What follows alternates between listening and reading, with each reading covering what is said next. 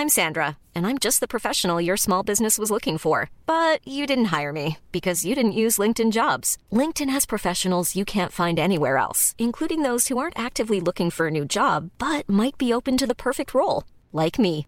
In a given month, over 70% of LinkedIn users don't visit other leading job sites. So if you're not looking on LinkedIn, you'll miss out on great candidates like Sandra. Start hiring professionals like a professional. Post your free job on linkedin.com/people today.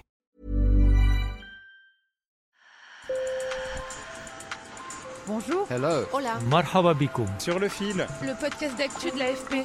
des nouvelles choisies pour vous sur notre fil info.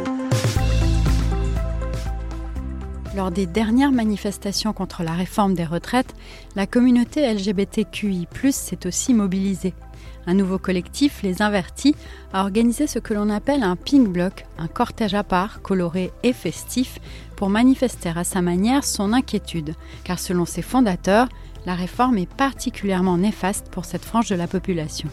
Colombe Serran a voulu en savoir plus et elle est partie à la rencontre de ces manifestants. Sur le fil.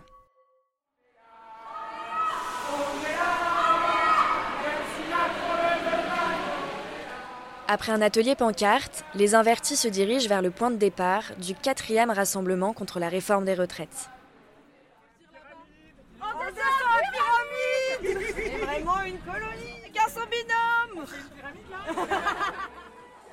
Visage pailleté et maquillé, drapeau arc-en-ciel, slogan choc et plein d'humour.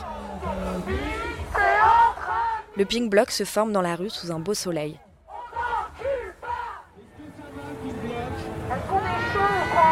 Celle qui hurle dans son mégaphone en tête de cortège, c'est Mimosa, une membre des Invertis aux cheveux violets qui se présente sous ce pseudo. Pour elle, les questions LGBTQI+, font partie intégrante du monde ouvrier. En fait, on est des travailleurs et des travailleuses comme tout le monde. Il faut arrêter d'avoir l'i- l'image de je ne sais pas d'où elle viendrait d'ailleurs, cette image euh, d'homosexuels qui seraient des bourgeois. En fait, on est majoritairement des travailleurs et des travailleuses. Donc en fait, on a des choses à dire spécifiquement, mais aussi avec l'ensemble des travailleurs et des travailleuses. Franchement, arrêtez de prendre les questions LGBTI comme des questions annexes. On fait aussi partie d'un projet de société.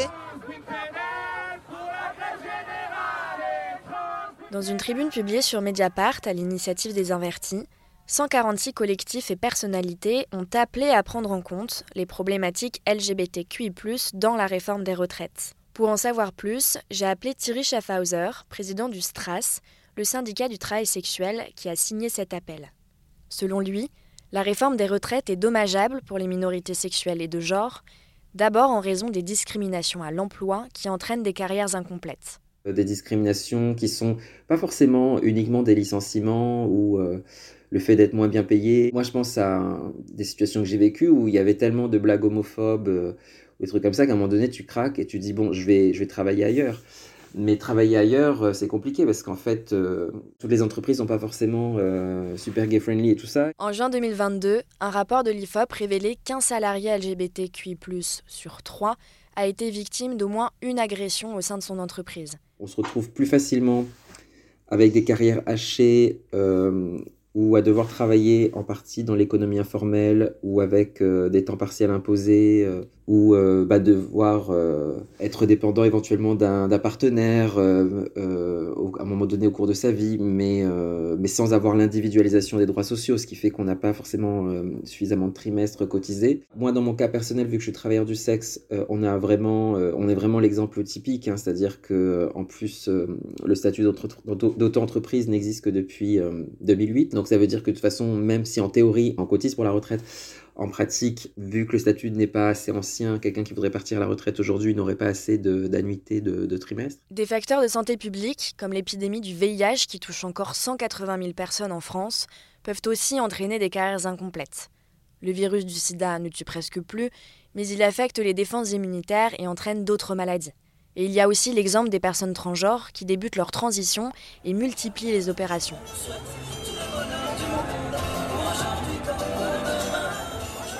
J'ai retrouvé Natacha Tchatkuti-Osorowitz à la manifestation. Elle est sociologue et maîtresse de conférences à l'université Paris-Saclay. Elle explique que la réalité est plus nuancée car la communauté LGBTQI+, comme son nom l'indique, est très hétérogène. Il y a des, enjeux de santé publique qui vont effectivement jouer sur la précarité des trajectoires. Après, je pense qu'à ce jour, il faudrait avoir des enquêtes beaucoup plus fines sur effectivement l'effet euh, des métiers, des différents types de métiers croisés au rapport de classe et au statut professionnel euh, des populations aussi diversifiées que lesbiennes, gays, et c'est encore autre chose que les populations trans, que les populations euh, bi.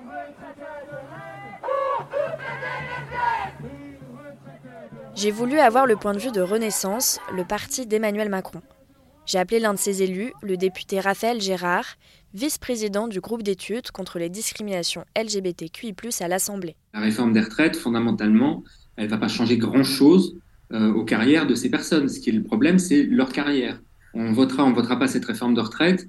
Il y aura toujours de la discrimination dans les entreprises. C'est pas une conséquence de la réforme, euh, c'est simplement une conséquence du fait que notre société reste encore euh, assez largement euh, homophobe et transphobe.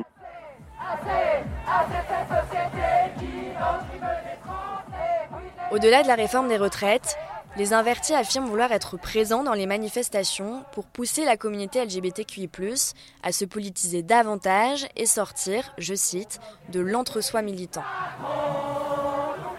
Mimosa, des Invertis, assure que de nombreuses personnes ont adhéré au mouvement grâce au Pink Bloc. En fait, il y a plein de gens dont c'est leur première manif et qui euh, ne savent pas d'habitude où manifester. Et parce que euh, on va pas se mentir, euh, y compris le militantisme syndical, bien sûr qu'il y a du mieux depuis 20-30 ans sur les questions LGBTI. Les organisations mixtes, entre guillemets, sont des organisations où il y a aussi de l'homophobie, où c'est pas facile forcément de prendre sa place. C'est se réapproprier aussi la question de la grève. Le collectif précise que manifester ne suffit pas. Alors chaque semaine, il organise des assemblées générales, des réunions d'information ou des projections débats. Car sans études qui analysent spécifiquement l'impact de la réforme des retraites sur la communauté LGBTQI, il et elle ne peuvent que témoigner des vécus communs. C'est la fin de cet épisode, merci beaucoup de nous avoir écoutés et n'oubliez pas de nous mettre plein d'étoiles sur votre app de podcast préféré.